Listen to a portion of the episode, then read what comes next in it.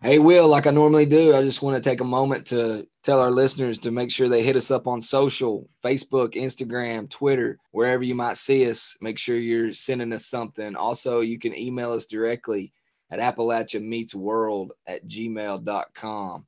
If you get a moment, shoot us a line, give us some feedback. Yeah, and wherever you listen to the podcast, make sure you subscribe to Appalachia Meets World. It just helps our podcast, but it also helps you know when we're releasing a new episode.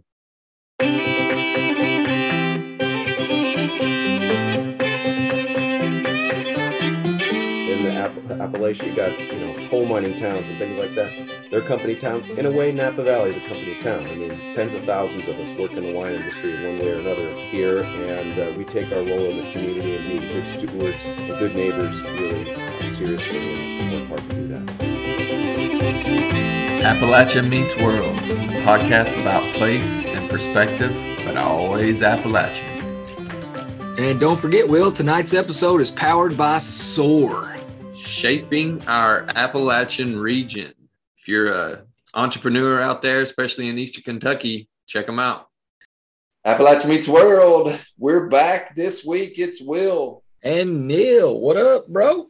Hey, we got a special episode tonight. It's a follow up from the, I guess you could say, Shine the Beer, Spirits, and Wine. Our tips on alcohol development. I mean, I don't know if that's what you call it, but we'll say the alcohol industry in general. two guys that don't know much about the product talking about the financial and economic impact in Appalachia that alcohol has driven. So I guess a follow up to that, you know, this is a little bit different spin of alcohol inside and outside of the region in a different form. Yeah, last week, you know, we talked about moonshine, we talked about beer. The other big alcohol industry is wine. hmm I know. And when uh, you think of wine, what do you think? well, I mean, none other than Napa Valley, right? Will? Exactly. When most people think wine, they think Napa Valley. Rightfully so. Uh, yeah. From what I hear, uh, they they produce the best grapes. I wouldn't know, but that's what I that's what they say.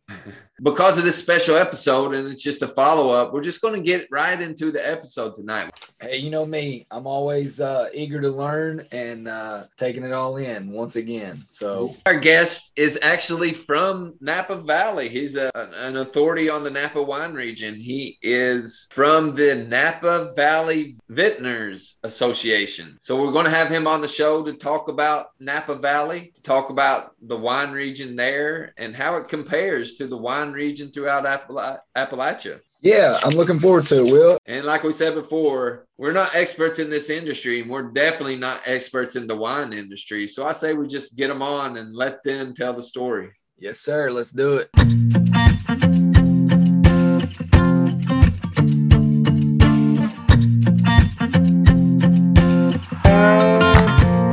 On a special episode today, we have Rex Stoltz. He has roots in West Virginia, but currently is a vice president of industry relations at Napa Valley Vintners. It's a membership organization of 550 wineries working to enhance, promote, and protect the Napa Valley and its wineries. So, Rex, we wanted to welcome you to the show. We appreciate your time. Thanks for being here.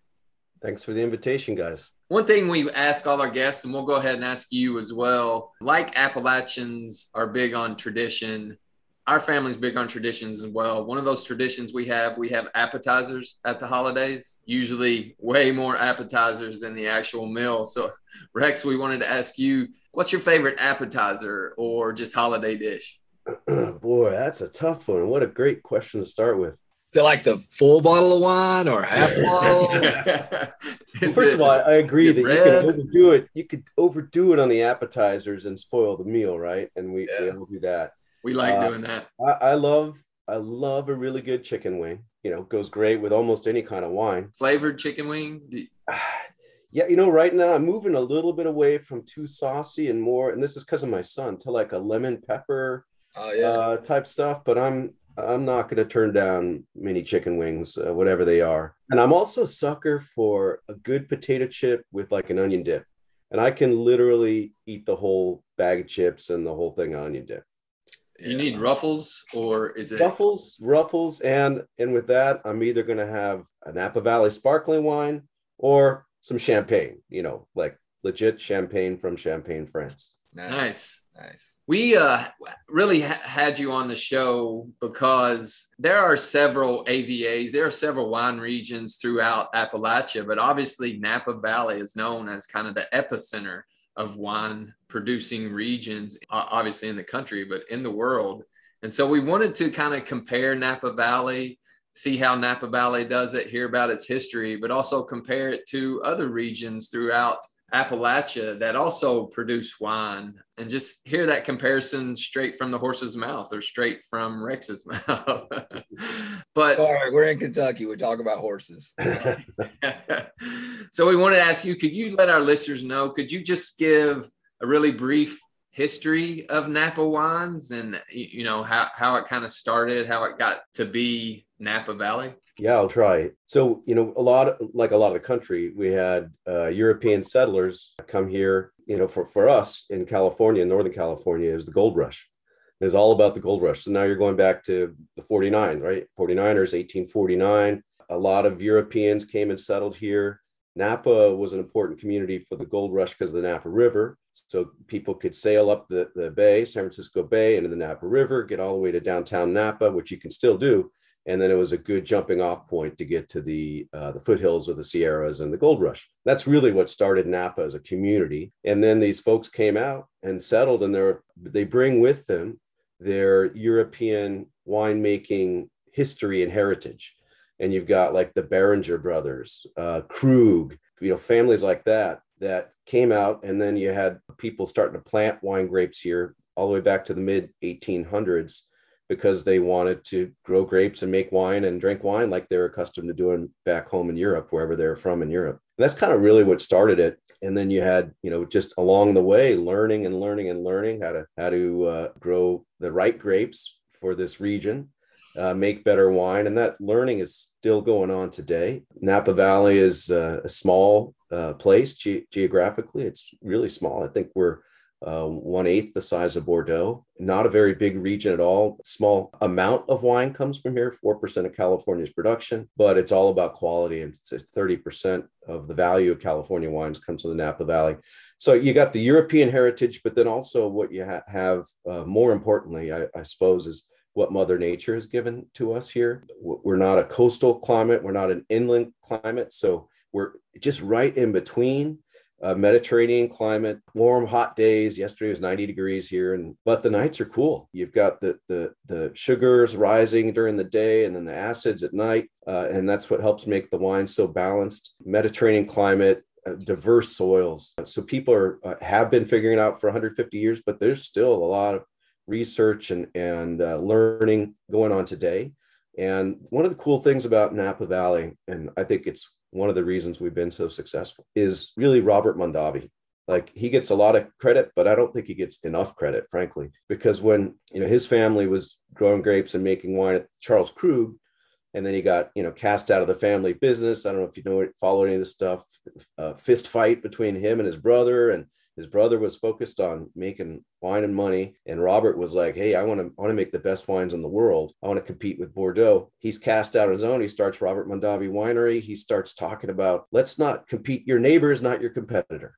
Your neighbor's not your competitor. Bordeaux's the competition. Let's work together to make the very best wines we can. Let's share secrets. Let's share equipment. You need something come see me. I need something. I'll come see you. And that spirit of camaraderie still exists in the napa valley today obviously we had a, a period of prohibition in, the U.S. and in 1933, after prohibition, it kind of even took off even more in Napa Valley. And you mentioned the Mondavis in 1943. I think they started there in Napa Valley, but also on your website, the Napa Valley Vintners website, it talks about uh, 1976, the Judgment of Paris, where they had the tasting of Chard, uh, Chardonnays and Cabernets between Napa Valley and France, and Napa Valley won. So it kind of put Napa Valley on the map globally in regards to wine winemaking. And I'm glad you pointed out the Mondavi working together because I think it's 95% of the wineries in Napa Valley are, are small and family owned, which I think is really cool to show how these wineries work together. But Can you just talk a little bit about the Napa Valley Vintners and what you guys do and what your organization um, is there for in regards to Napa? Yeah, we started in 1944. We're a nonprofit trade association representing 550 Napa Valley wineries.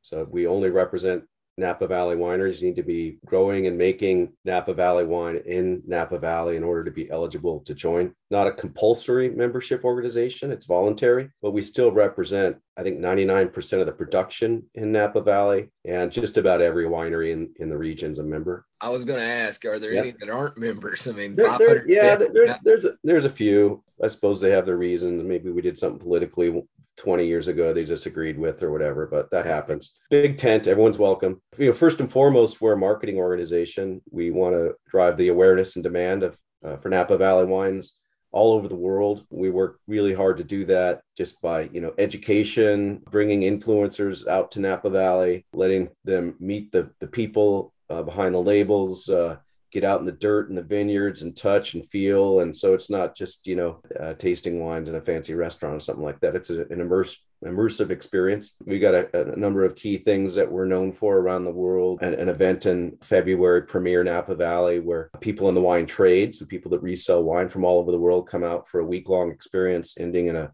an auction where they're buying Napa Valley wines made specifically for this event. So they would have on, the, the only amount of these wines available in the world. These the people that buy them have them. They go back to their their restaurants or their retail shops all around the world and, and resell them or what, what have you. And then so on top of marketing, which is the primary thing we do, we're also a full service trade association. So we're looking out for the best interest of our members, you know, government relations type issues uh, here in the Napa Valley, state of California, uh, I'll be working in Washington, D.C. next week on some things. So around the country and even around the world, actually. And usually when it's international things we're working on, uh, as you mentioned earlier, we do have a famous name in the world of wine. And so there's people that want to trade off that name illegitimately. They want to put labels that say Napa Valley. The wines don't really come here from here. And so we're super aggressive in protecting the integrity of the Napa name. We're in, involved in uh, environmental issues. Uh, we're big on the environment. This is still farming, it's an ag product. So we want to do the best to take care of the Napa Valley as we can. We're doing things for our members all the time, uh, workshops. We had one yesterday on how to cost your wine, uh, seminars, uh, anything to help our,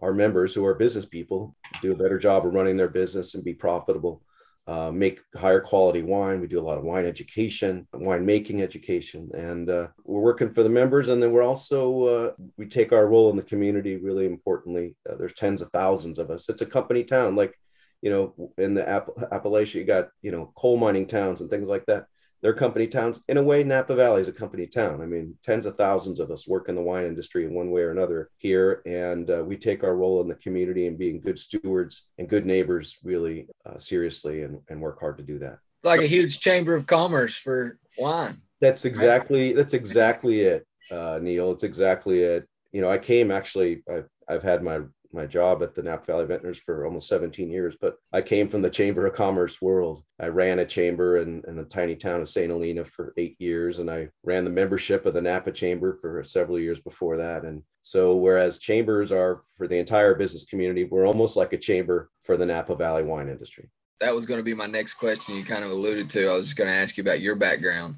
So I'm glad you kind of mentioned uh, a little bit about that. Is, is, there anything else you would say? Yeah, you know, I grew up in, in Hawaii mostly, just surfed so much in high school. I almost didn't graduate from high school and was uh, was smart enough to know that I needed to get off the islands, off the island to, to go to college, which I did. And I had fully intended to, to move back after four years, which I, I have not done uh, yet. Um, but I went to school up at Washington State University up in the Northwest and uh, degree in communications and I wanted to get into into radio. Ironically, the first radio station I could get a job at was a little AM and FM station in Napa, California. Hmm. And so moved here 30 years ago to take that job, nothing to do with wine. And Napa just sucks you in as a as a as a community and a great place to live and wonderful people and quality of life. And so uh, shortly afterwards, I just said, heck with the whole radio thing. I don't want to bounce around, you know, outposts of California for a little over minimum wage and no job security and, and just kind of got involved in the community in other ways. And 30 years later, here I sit. Cool. So, so the American viticulture area, I guess, is how wine experts or, or, or how re- different regions throughout the country are recognized as mm-hmm. AVAs. And right. Napa Valley was the first one in California in 1981. I guess a little over 200 AVAs throughout the country. Over half of them are in California. You know, there are several throughout Appalachia. I'll just go ahead eh, throughout the states of Appalachia. I know Georgia has one, Maryland has two, uh, New York has 10, but I don't think any of those are actually in Appalachia, New York. North Carolina has four, Ohio has three, Pennsylvania has two, Virginia has seven, and West Virginia has one. How do you compare those regions? Obviously, Napa Valley is the epicenter, but what does Napa Valley think about those other regions throughout the country, those other AVAs that are producing wine? Probably a little bit different category than Napa, maybe not. I don't know. I'm not the expert, but what does Napa Valley think about those other regions that are trying to produce, especially those regions I mentioned in, in Appalachia? You know, I think there's a lot of uh, respect in the wine industry in general for other regions around the country, like you just mentioned, or around the world, and appreciation and respect for the the wines that come from there. I don't, you know, see a lot of like necessarily competition. We're better than you, or et cetera, et cetera. I think it's like just like full on respect for being able to do what you can do. And in fact, you know, in some ways, given that Mother Nature's blessed us here in the Napa Valley, maybe more so than some of those other regions, it's like, hey man, if you can if you can grow grapes and make good wine and you don't necessarily have the, the natural gifts that we have in the Napa Valley, that's that's pretty cool. Also, you know, we work closely with, yeah, I mentioned how we work hard to protect the Napa name, the integrity of the Napa name. We're, we're co-founders of an organization called the Wine Origins Alliance, which is uh, something to check out. Wine Origins Alliance, just Google, it'll pop up. I think it's origins.wine is the website.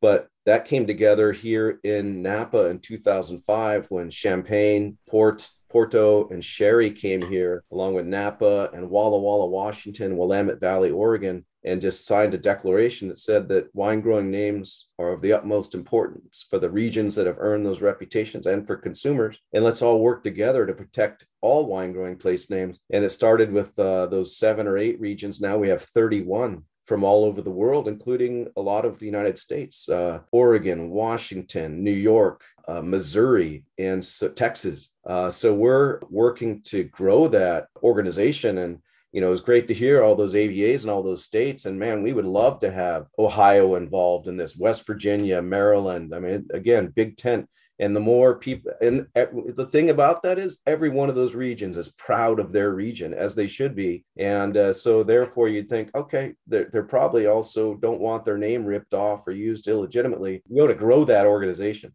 Our, our podcast, you know, it's grounded on place and perspective. You, we talk a lot about identity formation and, and how the mountains have kind of shaped who we are and how throughout Appalachian kind of the mountains shape our culture. But I guess mm-hmm. the same could be said, as you just mentioned, with wine, how the regional identity is very important to wine and winemaking throughout the country. Absolutely, 100% it's everything you know we got into this when was this? In the late 90s really. Uh, there was a brand out there called napa ridge and the, the, the, grapes didn't come from napa valley. And that's really what started this. And and so our association got a our board sponsored a, a, bill in sacramento and got a law passed the napa name law uh, in 2000 which is you know kind of a landmark case. It went all the way up through the state Supreme Court where we prevailed and, and was appealed to the United States Supreme Court in 2006. And they rejected the, the hearing. So the state Supreme Court decision prevailed and we prevailed. And it basically says if it says Napa on the label, it's got to be Napa in the bottle, which you think is kind of like duh. But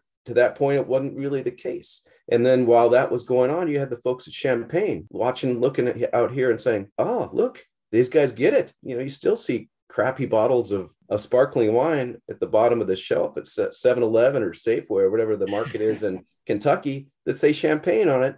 And those wines don't come from champagne. They're just going to give you a headache. And so you're like, you know, let's let's respect each other's place names. Uh, and you think back upon it, it, when it started, it wasn't intended to be, you know, a middle finger to those those regions in France or wherever. It was like that's what they were accustomed to. You know, the Hearty Burgundy, this reminds me of the wines in Burgundy. So it, it, it, was just like what they relied on at the time. So that's fine, but we don't need it anymore. We don't need to misuse these names. Let's use the windshield and not the rear view mirror. You know, consumers are, are advancing too. And so our belief is that we should phase out the use of the European place names. There's still 16 of them in the United States that, that were grandfathered in from 06. You could you could still, if you were making a, a Burgundy wine in 06, you keep making Burgundy, Chablis, Port, Sherry, Champagne, the big one. But there's there's others too. And so sorry, I got off on a little bit of a rant there, but no, coming you lit the Bur- fuse. You lit the fuse, Will. Coming from coming from uh,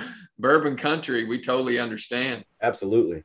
I enjoyed a little bourbon last night too. I, I wanted to ask you, you, you know, when Mondavi started in, in the 40s, you think he had it in, in his mind that wine production would be this economic driver for Napa Valley? You know, how has it become this economic driver? Obviously, you mentioned uh, the climate and the soil and things that are important for Napa, but it has really become, you know, this driver for the valley in general. And can that be duplicated in other regions? You mentioned Ohio. You know, if you can grow grapes and produce wine in northern Ohio, which is Ashtabula right on Lake Erie, which is where they produce, I don't know, 70, 80% of the grapes in Ohio, then you can grow, you know, you can grow grapes anywhere.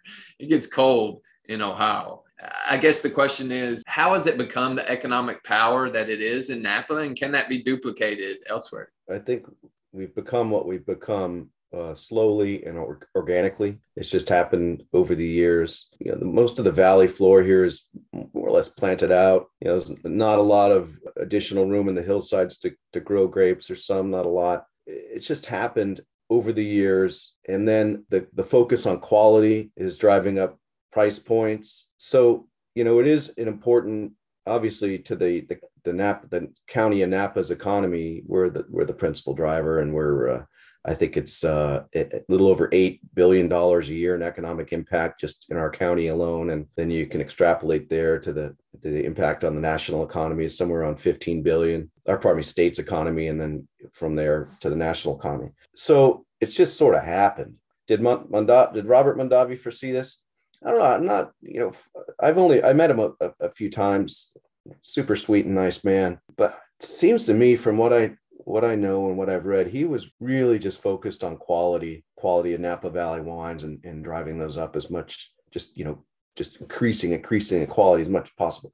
I'm not so sure he was focused on being an economic powerhouse as a as a as a region. And you know, I think there are other regions that are are just killing it in terms of making great wines, uh, the reputation, the economic impact to their community. I mean, our neighbors to the west here, Sonoma, do a fantastic job. Uh, one region that's just really making uh, tremendous wines, getting more attention, respect, uh, not only on the west coast or in the country, but I think around the world is the Willamette Valley in Oregon, just uh, what south of Portland, just making just amazing Pinot Noirs. Uh, the state of Washington is is so it's a lot of West Coast stuff. But and then I was out for a conference. Uh, Wine America is a federal trade policy organization that we're a part of, and they prior to COVID were doing annual fall conferences. It was kind of cool. It gets you, at least for us, out to these regions that you don't really normally get to. So I was in the Texas Hill Country a handful of years ago. Beautiful place impressed with the wines. People were outstanding.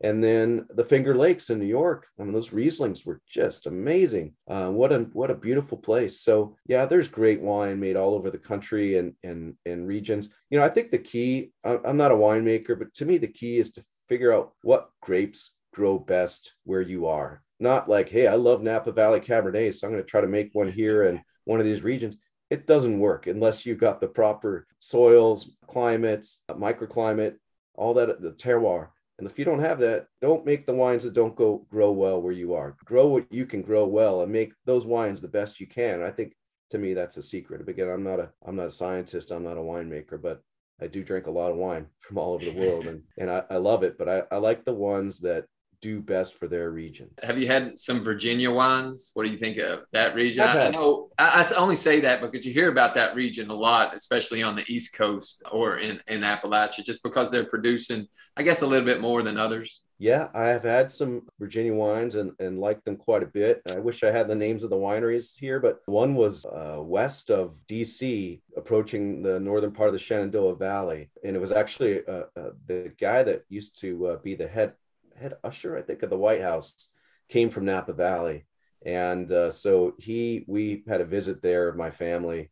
He was awfully sweet. He gave us a private tour of the White House. This is 10, 15 years ago. And on our way, we were driving to West Virginia from there, actually. And he said, Oh, make sure to stop by. And I wish I had the name of the winery, but wines were outstanding. And then uh, we were went to Monticello recently and then uh, visited some of the wineries uh, near there, near Charlottesville. And again, really im- impressed with the quality and some uh, good red blends I remember. And um, Cabernet Franc was uh, did really well. Um, so yeah and you know, going back to the Wine Origins Alliance, Virginia is a region that we've actually talked about within the alliance of trying to get, you know, make sure they're aware. And know we would love to have them be a part of it. Yeah, North Carolina's starting to make a little bit of a name in regard, at least in Appalachia, with the number of AVAs that they have. But you, you know, you mentioned West Virginia, and I mentioned at, at the beginning your roots in West Virginia.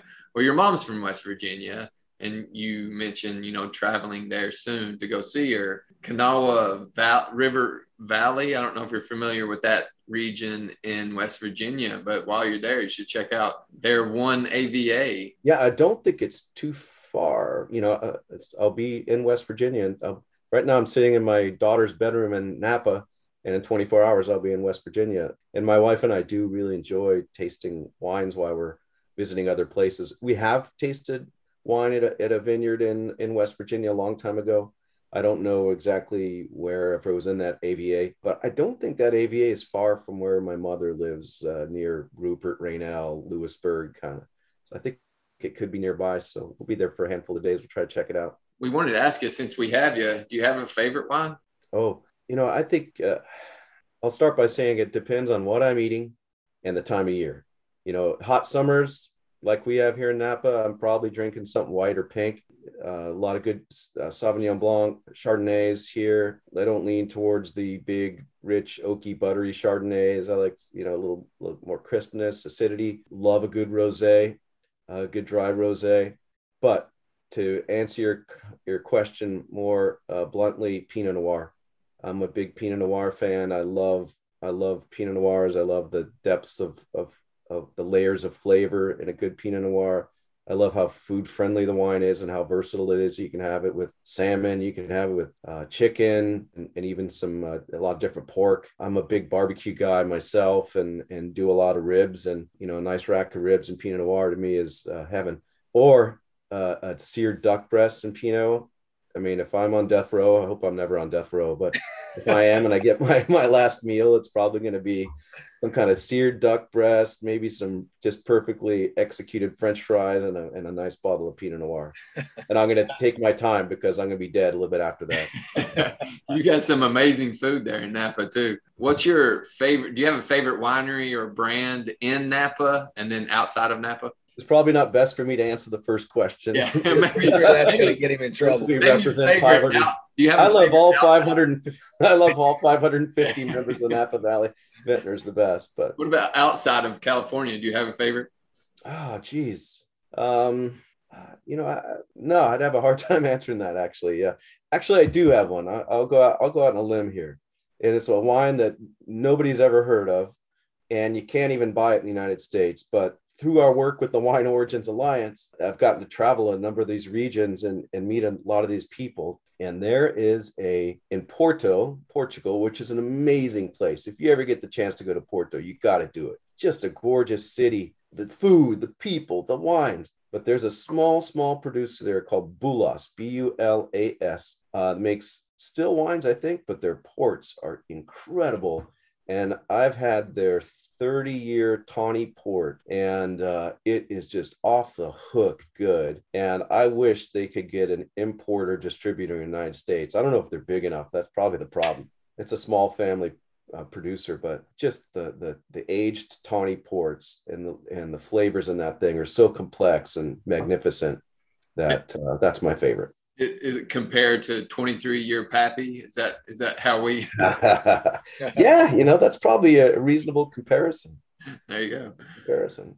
You know, I'd never heard of Pappy till a few years ago, and uh, one of our producers here, Darioush, uh, winemaker at a winery, uh, lovely, lovely man. And we were in DC. Uh, he was on our board at the time, and we were doing annual, you know, trips to DC, advocacy trips. And on the way back from this dinner with our congressman, he says, "I don't know you very well. Let's go into the hotel bar, and I'm going to have the very best whiskeys." Because he knew I owned it. He goes, "You pick, I buy. That's it. No argument." And we went to town. But uh, that's how I got introduced to Pappy, and and uh, that's some that's some great stuff one drink of Pappy, it, it costs you like 200 bucks or something. well, to take that story a step further, then uh, just a little over a year ago, I had a friend, for some reason, he was selling a bunch of Pappy, a winemaker here as well. He's from Texas. And he put something on Facebook that he had all these bottles in different ages, you know. So I, I reached out to Darioush. I said, Hey, uh, I can get you some of this stuff if you want. He said, Get me as much as you can. I said, All right. So I connected my friend we show up to the winery one evening as a you know cold January, cold wet January night. And we show up to Darioush all these bottles of Pappy. All I did was connect the two of these guys. Right. And I thought it was going to be a little transaction, and away we go. He invited us into his office. He had a fire going. He had crystal stem, uh, the crystal, uh, you know, whiskey glasses out. And he said, "All right." They made the exchange. He said, "All right, let's open them. Let's taste these things. That's what they're here for." And I was like, "All right." We sat there and drank. We didn't drink all the bottles, obviously, but we got to taste this the most amazing awesome. bourbon. It was such a treat. I think we just solved a crime here, Will. There was uh, a lot of pappy, a lot of pappy stolen a couple years ago, and well, I didn't name any names. it's very smart, very smart. So this is a question we ask everybody that's on our show, and as you know, most the majority of the people we have are all Appalachians, but I just want to know from your perspective, somebody that's not in the region, does have some ties to the region, but what's the first thing that comes to your mind when you hear the word Appalachia? Mountains, mountains, and just you know scenic beauty, and uh, I I love it. Like I said, I'm going to be there tomorrow, and you know people that have never been don't appreciate it. I think a lot of the rest of the country, yeah, you know, they even get you get the hillbilly jokes and all that type of stuff. But I'm like, hey, don't knock it till you've been there because uh, the scenic beauty is among the best in the country. I love, at least where I'll be in, in West Virginia, uh, it's up about 3,000 feet or so. So you know, even in the summers, it doesn't get too hot. It's cool. The people are just spectacular. The food's really good. It's just kind of Americana at its essence. And uh, can we break you away from Napa to come work in Appalachia? The chambers there. it's a good sales pitch there. Oh, it's it's it's wonderful. It's terrific. Now there are some things that I think that you know. It's just there's still some blight, and you know that there's there's there's buildings, at least where I visit in West Virginia, they're just like, why don't they knock that thing down and take it away? Why is that that ugly thing still standing there falling apart? This and that. You know, I suppose it's related to to uh, the economy and poverty and things like that. So you do what you can do. But other than that, boy, uh, it's just a, a, great place. Rex, we really appreciate your time. Thank you for being here. Thank you for your perspective in regards to wine, but in regards to regions throughout the country thanks for the invitation. It was a lot of fun. If you guys ever want to do it again, let me know. If you want to, if you want to do something with the Wine Origins Alliance, I could probably get the head of Champagne if we could work. You know, we'd have to figure out the timing and stuff. They're what yeah. uh, eight hours, uh, nine hours difference from the West Coast, and uh, but I'm sure they'd be happy to come on and, and share their perspective too about uh, importance of place. That's really what it comes down to. We're, we all have things we're proud of and should be, and a lot of mutual respect and, and protection for those names is important. Well, really appreciate your time, man. Thanks a lot and uh, look forward to talking to you more. That was great. Appreciate the invitation. A lot of fun. Happy to do it anytime.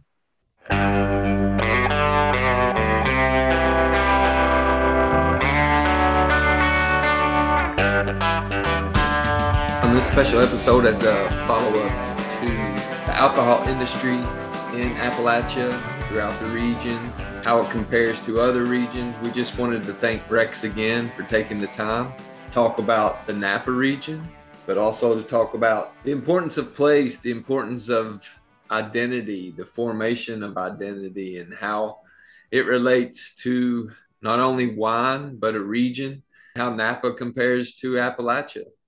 We know this episode is relatively short, but we wanted to take a moment to just share our deep sympathy and heartbreak for the floods in eastern Kentucky and what's happening, what's going on there. Just heartbreaking for us for a place that we call home. You know, we talked about in this episode the importance of place. We talk about it all the time on this show, the importance of place. So we just wanted to take a moment to say this place that we call home in Appalachia, like most of Appalachia, it's resilient it will bounce back, but it's going to take a long time and a lot of effort, a lot of sustained effort. When the cameras leave here in a couple weeks that have been covering the floods, that doesn't mean the work stops. It's going to take years to rebuild some of these communities. So if there's any way that you can support the effort, I know there are a lot of resources out there. I've been seeing a lot of things posted. We'll try to post some things on our social media. Check them out. Help any way you can. There are several ways to donate. Just if you're in a place where you can help, please support the communities of Eastern Kentucky. Think about them. Keep them in your prayers, not only now, but going forward. So we just wanted to say that, you know, this is kind of solemn episode with what's going on, but we just wanted to take a minute to talk about it. And we'll keep this outro brief, just heartbreak altogether. So again, check out our social media, check out others' social media from the region. They're posting a lot of resources where you can support the people, the communities of Eastern Kentucky. And lastly, again, want to thank Rex Stoltz for being on the show. Appreciate what he does there in the Napa Valley region. It's just kind of neat to compare the region to Appalachia and some of the winemakers throughout our region. And we hope to follow up with some of those programs throughout the region, maybe on next week's episode. So stay tuned. I guess we can end it like we usually do. Till next time. Peace. Ah. I'm getting lighter, the air's getting thin. Now I'm facing down with a grin. I've been in the city too long, sidewalks and buildings and singing sad songs. Now I'm back up where I belong in the mountains.